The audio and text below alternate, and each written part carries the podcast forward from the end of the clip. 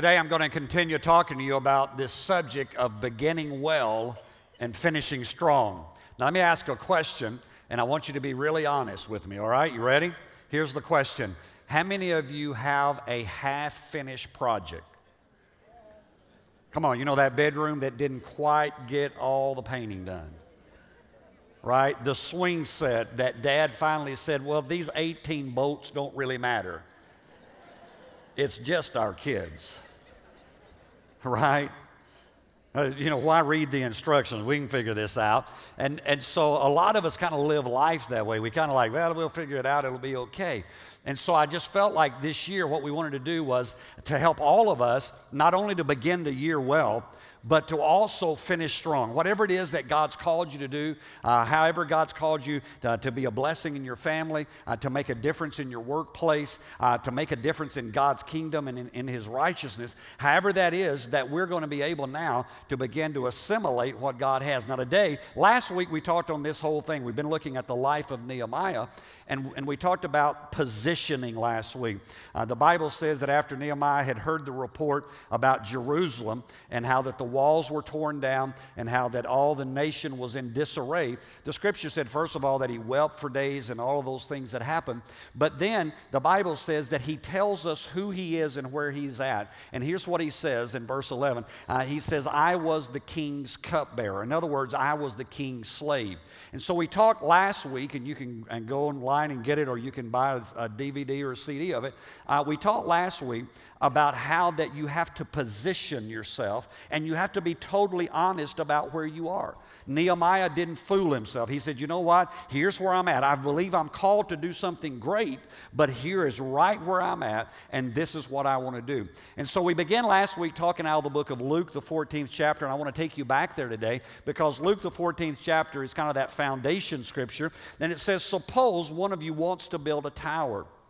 Don't you first sit down and estimate the cost to see if you have enough money to complete it?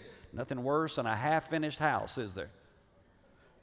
For if you lay the foundation and are not able to finish it, everyone who sees it will ridicule you, saying, This person began to build and wasn't able to finish. And so we, we don't want to be that kind of a person. I, I don't want to be somebody who begins well, uh, you know, and then halfway through I quit. But I want to find out what I have to do. First of all, I have to position myself. But today we're going to talk about planning. I told you each week we would look at a different word. And this week the word is planning. How that we go about getting our lives into that. So now if you would take your Bibles and go to the book of Nehemiah, the Old Testament book of Nehemiah, after all the first, second Kings, first, second Chronicles, all that stuff, it's right there Ezra, Nehemiah. As you're doing that, uh, let me speak to our campuses today. We're glad you're with us today. I'm excited to be able to bring this word to you because I believe you've already experienced the presence of God right where you're at. And now, as we go into the word of the Lord, we're believing for great things. My name is Eddie Cupples. I'm the lead pastor of Love and Truth Ministries. Let's get ready to receive what God has for us this day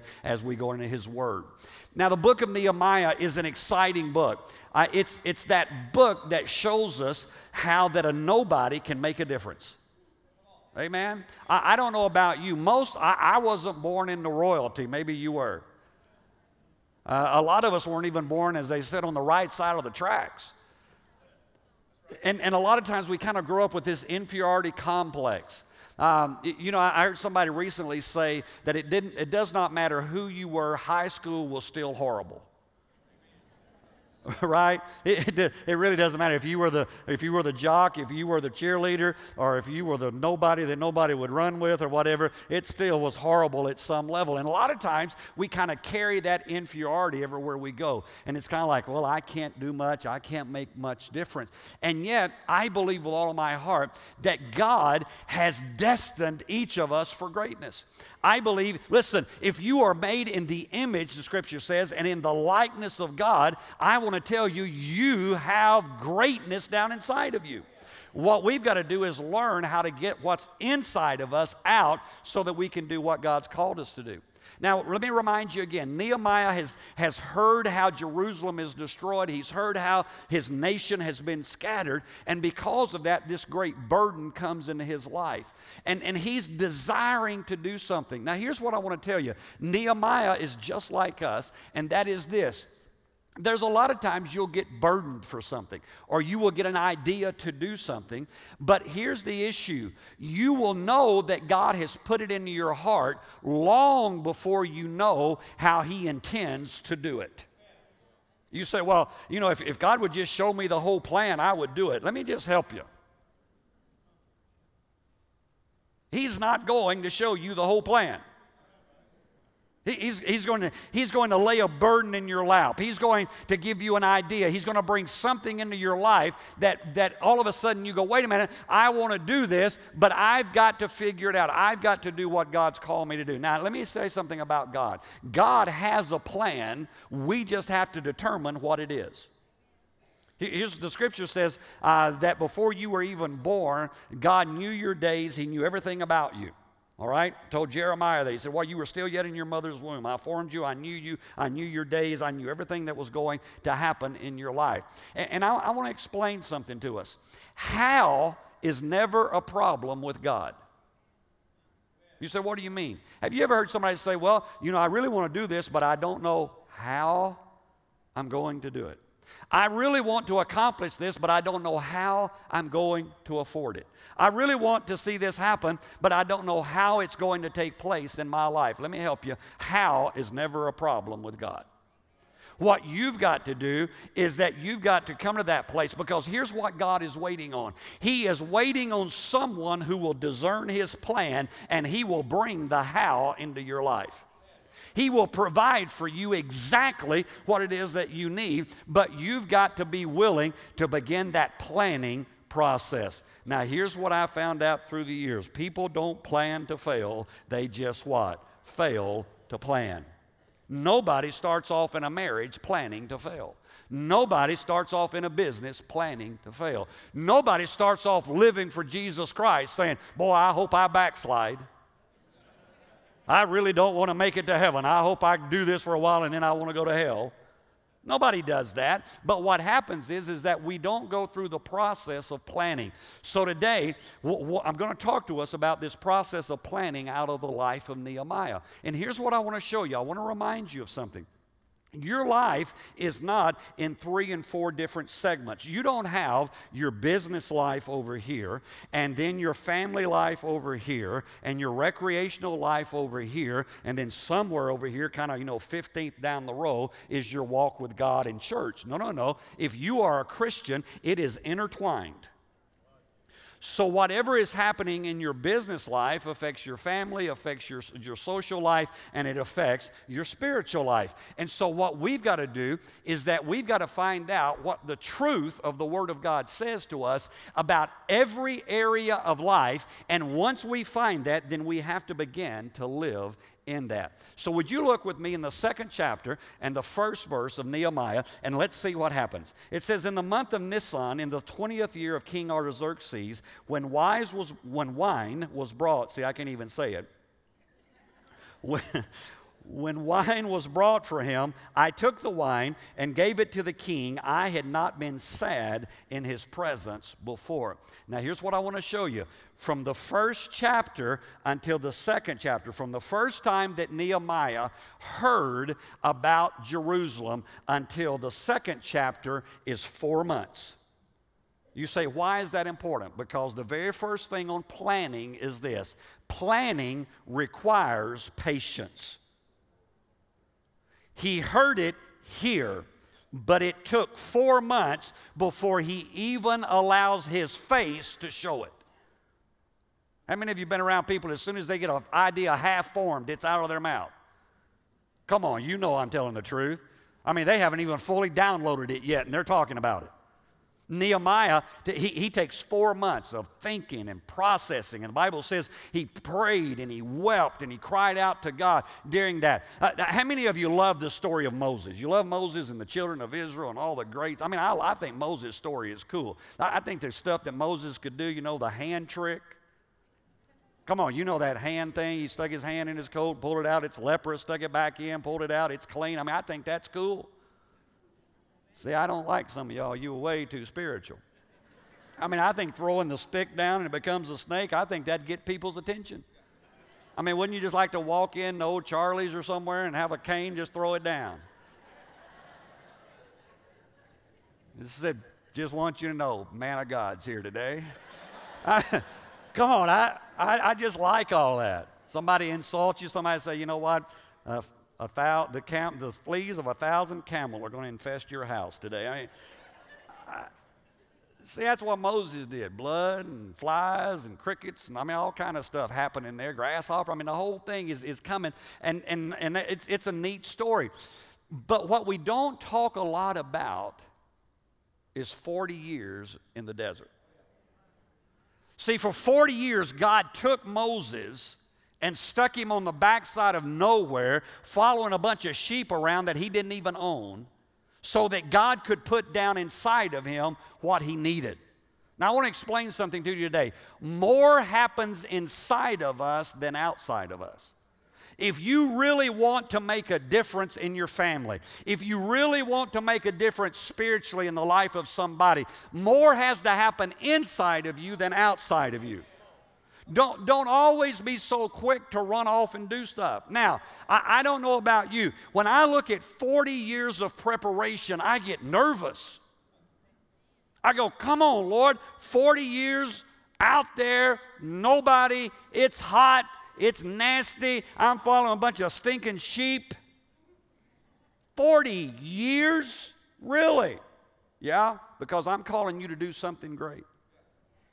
I'm calling you to do something powerful. I'm calling you to do something that's going to change the history of the world, Moses. And you're too hot headed and you're too spoiled because you've grown up in Pharaoh's house and you got too many problems. And so I'm going to stick you on the backside of nowhere. And as you're there, I'm going to work inside of you so that when I bring you out, what I have worked inside of you is going to be released and change the life and the destiny of the entire world. Now, I, I don't know about you. When I look at that, I'm praying more for the Nehemiah anointing than the Moses anointing. I'm praying for the four month preparation, not the not that 40 year business, okay? But whatever it is that God's called you to do, you, you've got to take time to plan, and that planning, excuse me, that planning takes uh, some patience. It takes some willingness to allow God to work inside of you. Look in verse 3. He said, But I said to the king, May the king live forever which he's saying that because he doesn't want to be killed. Why should my face not look sad when the city where my ancestors are buried lies in ruins and its gates have been destroyed by fire? The, the second thing about planning is, is that planning aligns vision. Planning brings vision into alignment. Now, now I want to tell you something. All true vision comes out of a burden. Now, th- now there's all kind of difference between a dream and a vision, okay? But a true vision comes out of a burden, something God places. Nehemiah hears what's happening and he is burdened. Some of you are burdened for your family. You need to allow that to be birthed into a vision. Some of you are burdened for the society in which we live, and, and, you see all the ills of society, and you see poverty, and you see drug abuse, and you see all of these things. And instead of cursing the darkness, why don't we light some candles?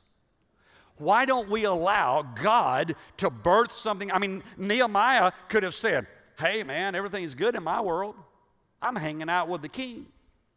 I sleep in the palace. I eat the same food that the king eats. It's pretty good for Nehemiah. And see, a lot of us, we look around. We're blessed, we're healthy, our families are in pretty good shape, things are going pretty well. We probably live in a nicer home than, than anybody in our family has ever lived in. And if we are not careful, we will forget that there's others out there who are being destroyed, that there are people out there whose lives are wasted and being destroyed for the lack of knowledge. And God has given you that knowledge, and what you've got to do is to be willing to allow a burden to produce a vision. I, I want to tell you something there's no such thing as an emotionalist vision, all vision has some emotion with it. Now, dreams are a different deal. You ever been around dreamers? Dreamers are a dime a dozen. All, you've got to do to have a, have a dream is to eat some spicy food and go to bed. I mean, you'll wake up with all kind of, and I dream. Whoa, I dreamed. I dreamed. I, people come to me all the time. I had a dream. And I go, what did you eat? See, dr- dreams are easy. Dreams are just, but vision is something that gets a hold of you and you cannot keep it quiet. It, it's like the prophet said, it's like a fire that shut up in your bones. And you said, wait a minute, I know that God's called me to do something and I am going to allow the planning process to align the vision to bring it into the place where God wants me to go. I want to tell you, vision, vision oriented people uh, are motivated people. There's something happening. They're willing to do something, they're willing to move. They're not going going to talk the thing to death. So you, you, you've got to come to that place where you're not always talking, but sometimes you're listening. So you, you've got to understand it. But the third thing, would you look there in the fourth verse of that second chapter? And uh, it said, and now this is a little lengthy, but let me read it. It said, The king said to me, What is it you want? Then I prayed to the God of heaven, and I answered the king. If it pleases the king, and if your servant has found favor in his sight, let him send me to the city in Judah where my ancestors are buried so that I can rebuild it. Then the king, with the queen sitting beside him, asked me, How long will your journey take, and when will you get back? it pleased the king to send me, so I set a time. I also said to him, If it pleases you, uh, pleases the king, may I have letters to the governors of Trans Euphrates so that they will provide me safe conduct until I arrive in Judah. And may I have a letter to Asaph, keeper of the royal park, so he will give me timber to make beams for the gates of the citadel by the temple, and for the city wall, and for the residences I will occupy. Now, that's lengthy, I understand that. But, but here's the deal when Nehemiah is asked what he wants to do and how he wants to do it, he is prepared. Now, get it. Planning involves preparation. See, I think a lot of people, opportunity shows up, but they're not prepared. Come on. I mean, it, it's, it's like we spent, some of you spent three and four years chasing him or her. Come on, you know you did. And, and, and you want, I mean, I got to get that woman, I got to get that man, and you did everything you could to get them, but you never did plan on what you were going to do once you got them. There's no preparation. It was all about hormones and chasing. Come on, let's get real. Right? There, there was no preparation involved. So you finally got married and you got them and wanted to give them back. It's like, now what? I mean, you know, it's, isn't it interesting that, that some of the things that are the most precious, we don't have any preparation for? There's no planning. I mean, we, we, we bring children into this world. Do you have a plan? Well, I just hope I can get them out of this house by the time they're 18. Well, let me tell you something. They turn 18, they leave, they come back, and they bring more with them. All right? there's this whole aspect there that, that some of the most, you know, people, people start out with the Lord, start out living for God, but they have no plan for their lives. They, they take no preparation time. It's kind of like, well, whatever God wants. No, you have to prepare. Isn't it interesting that when opportunity arose in Nehemiah's life, he already had a plan? He didn't say, uh, Could you hold that king? I'll be back in a month. Let me go pray about this. See, that's what most of us would do. People say, Well, you know what? I, if, if I was the boss, are you prepared to be the boss? Well, hallelujah. I mean, have you, have you done the preparation to become the boss, or you just want the pay that the boss gets? Oh, glory. Well, you know, if, if, if I could just preach. Really? I, heard T.D. Jakes years ago. How many of you know Bishop T.D. Jakes? One of the greatest preachers I've ever heard in my life. Bishop Jakes preached a sermon years ago called You May Know My Glory, but You Don't Know My Story. And, and, he talks about those years in West Virginia when nobody knew him, where he got cars repossessed and lights turned off and had to dig ditches and all the things that he was doing, preparing his ministry for one day when he got an opportunity to go national, he was ready. But he says, you know what? Everybody sees me as an overnight sensation. They don't know the 10 or 15 years that I spent on the backside of nowhere preparing my heart, preparing my life, and preparing my family for what God was was going to do. See, there's, there's got to be preparation. And, and I want to tell you, in, in preparing, I, I want to give you something. A couple of things you need to look for when you're preparing. Number one is you need to say, What are my obstacles? What are the things that I'm up against? All right? If you're wanting to win somebody to God, God's spoken to you about certain person in your life, know what the obstacles are to seeing them saved. Maybe they've been hurt by the church and, and maybe they've been wounded by religion. And you're going to have to know that that's an obstacle that you've got to somehow defeat if you're going to get that person in a relationship with Jesus Christ. You know, you say, Well, I want to start a business. Well, what are the obstacles to starting a business? What is it that are the obstacles to your marriage being the greatest thing that it ought to be? You say, Well, it's the person I married. Too bad. You got them, stay with them. Work it out. Need a little amen on that one. Come on.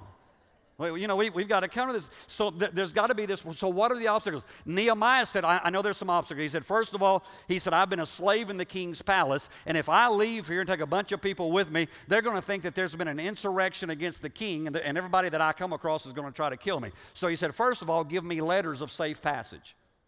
Then he said, You know what? I've been thinking about when I get to Jerusalem, there's not a whole lot of trees there, there's not a whole lot of wood there. So he said, I want letters to the, to the guy who's over the king's forest, and I want him to have letters so that he will give me all the wood that I need.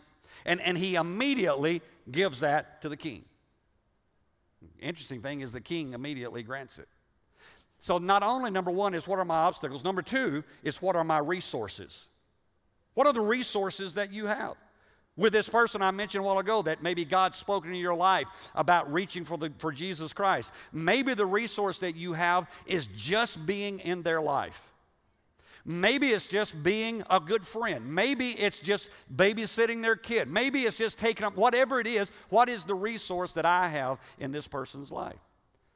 In, in Nehemiah's circumstance, Nehemiah literally outside of God only had one resource but you know what? If you've got the right resource, that's all you need. The only resource that Nehemiah had, he didn't have great education, he didn't have great fame, wealth, he didn't have, the only thing that he had, he had access to the king.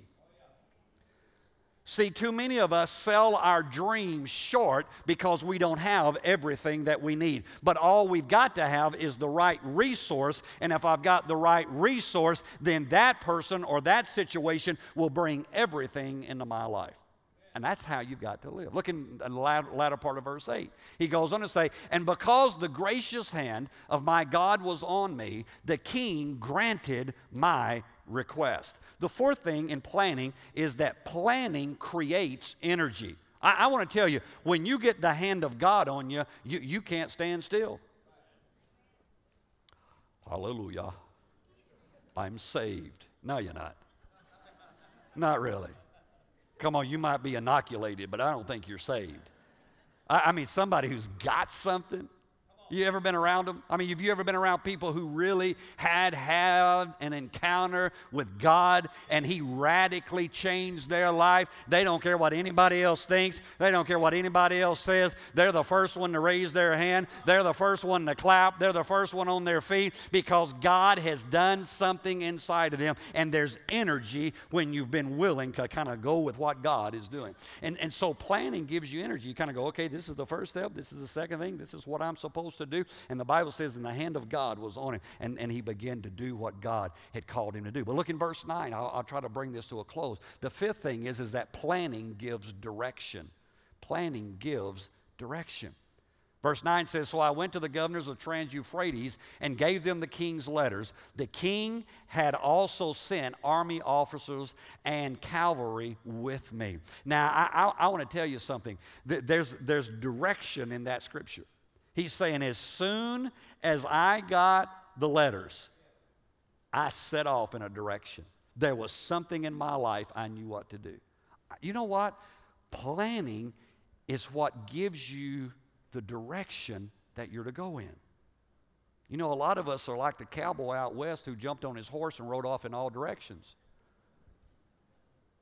You'll get it. He didn't get very far.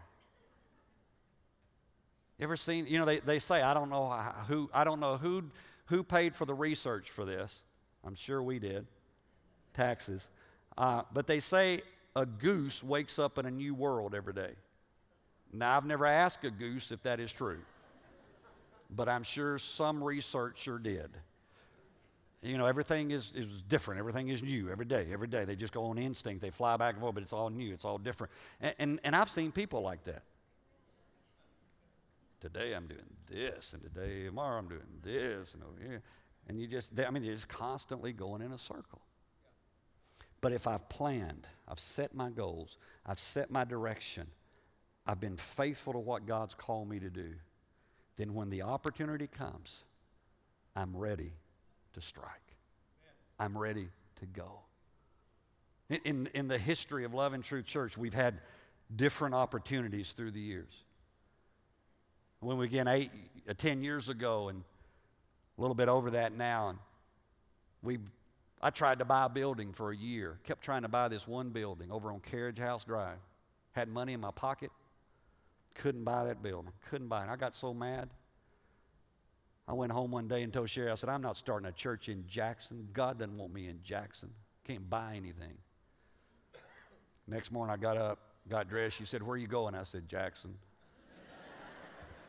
God beat the stew out of me all night long. But it was a salvation. If we'd bought that building, we'd been in a mess. God knew that. He wouldn't let me buy it. A little bit over a year later, God opened up this property that we're at. I, I, saw that happen at different levels, at different campuses, at different things through the years. And uh, it, it's, it's interesting how, how God shows up. About 10 years ago, we began to look at another building across town here. I didn't even know why. I was thinking, why am I looking at another building? I don't even have a building. And uh, about four or five years ago, we kind of got real aggressive about it, looking at it and tried to figure it out and trying to make it happen, and it wasn't God's timing. But as most of you know, just recently all that timing came together, and guess what? I already had a plan. I was ready to go. When that building became available, we were ready to hit. We're ready to move. We're ready to begin the process of creating what God has. But you have to be a person who's planning. And sometimes those dreams are 10 year dreams, and vision comes, and, and you're back there and you're going, Come on, God, when is this going to happen? And some of you are in that place. Some of you have had a, had a vision for a marriage that's really making a difference, and, and it's really struggling right now. Some of you have a, have a dream and a vision to really make a difference in the life of teenagers, and you're struggling to even see your teenager be saved. Some of you are at the point of saying, you know what, if, if I could just get my finances in order, I believe God could use me to bless other people, but, but you're struggling so much with your finances. And on and on and on.